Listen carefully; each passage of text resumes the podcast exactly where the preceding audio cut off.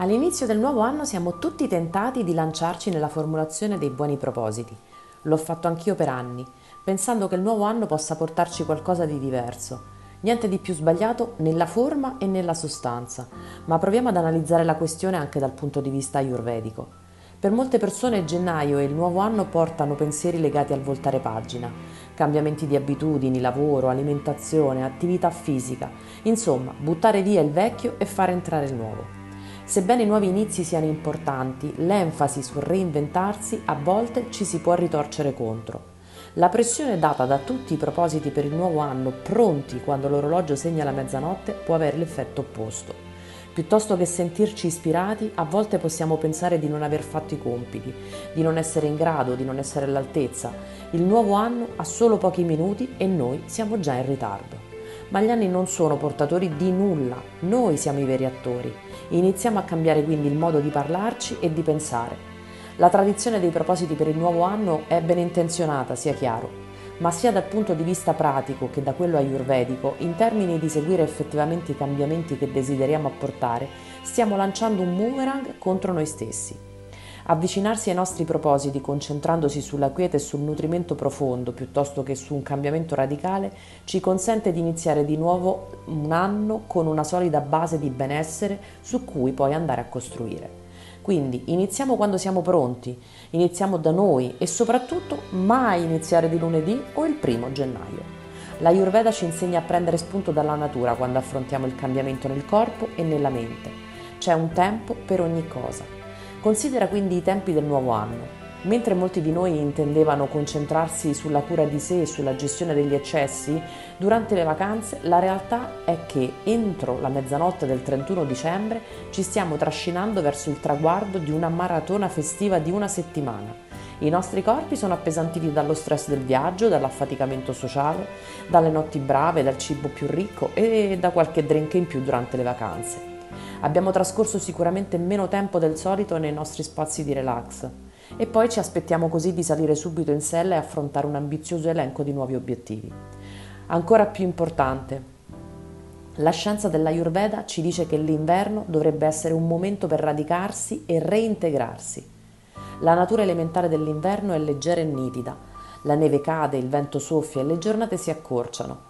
Mentre la stagione Vata passa, passa alla stagione Kafa non siamo più concentrati o energici. Quindi ora non è il momento di prorompere con una nuova vita e nuove ambizioni.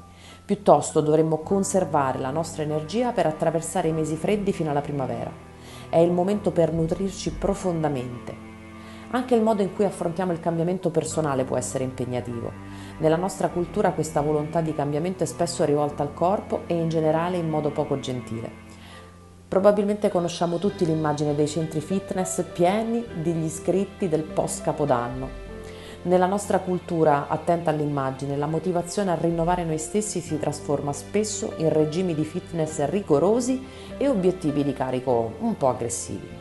Per raggiungere un benessere reale e duraturo che ci accompagnerà per tutto il nuovo anno dobbiamo essere determinati, con una visione ma flessibili. La visione sono gli obiettivi che hai per il nuovo anno la flessibilità deriva dal riconoscere che non è necessario punirsi per rimettersi in forma per arrivarci. Man mano che le circostanze cambiano intorno e dentro di te, il piano per realizzare la tua visione dovrebbe cambiare di conseguenza. Concediti un po' di spazio per adattarti alla tua visione. Anzitutto prenditi cura del tuo sonno e del tuo nutrimento. Prenditi cura della tua pelle con oli di buona qualità e pratica l'automassaggio, la bianca, il corpo ha bisogno di una certa quantità di lubrificante per funzionare in modo ottimale.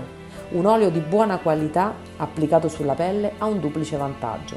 Non solo lubrifica la superficie della pelle, ma letteralmente l'olio attraverso la pelle lubrifica i sistemi interni e allo stesso tempo detossina. C'è anche il vantaggio aggiuntivo della compassione che generi prendendoti cura di te stesso in modo molto amorevole. Nutri la tua mente leggendo buoni libri. Se cerchi un'ispirazione, prova a dare uno sguardo al post su Instagram che ho pubblicato con i miei libri preferiti. Entra poi in contatto con la tua visione attraverso la meditazione e lo yoga.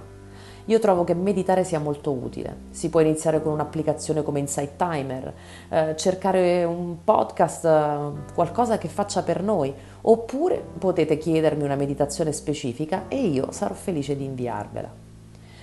Crea un piano di benessere annuale, impara ad usare l'agenda e il diario. O trova il tuo metodo per fare, non per pianificare, ma per iniziare a fare ora. Dal punto di vista ayurvedico abbiamo visto l'inverno, più adatto ad attività radicanti, rilassanti, passeggiate, letture. In primavera le giornate si allungano ed il clima è ancora fresco. Mi piace questo momento per continuare a costruire la mia routine prima della pigrizia estiva dettata dal clima troppo caldo. La stagione ideale per disintossicarsi del resto, le classiche pulizie primaverili. Hm? Le giornate estive sono lunghe ma calde, la propensione a esaurirsi è molto più alta, quindi analizzo i miei progetti e li divido in tempi più brevi e in orari specifici della giornata. L'autunno è invece tante cose insieme, è il transito, la sistemazione, il tagliare e lasciare andare. Pensa per esempio alle foglie che cadono a terra e ritornano alla terra stessa. Dunque, trascorri del tempo con le persone che ami. L'inverno è un periodo in cui si cerca naturalmente il calore e niente riscalda il cuore e l'anima come la compagnia di un buon amico. E questo include te stesso, quindi trova il tempo per connetterti con te stesso e con gli altri. Immagina la tua visione e le nuove abitudini come semi della terra. Possono sembrare dormienti, ma giacciono appena sotto la superficie, lì annidati nella terra pronti a germogliare in primavera con tutta l'energia di un germoglio che si fa strada verso la superficie per trovare il sole. Allo stesso modo prova a far germogliare veramente delle buone intenzioni, ma non con il pensiero, con l'azione. A presto!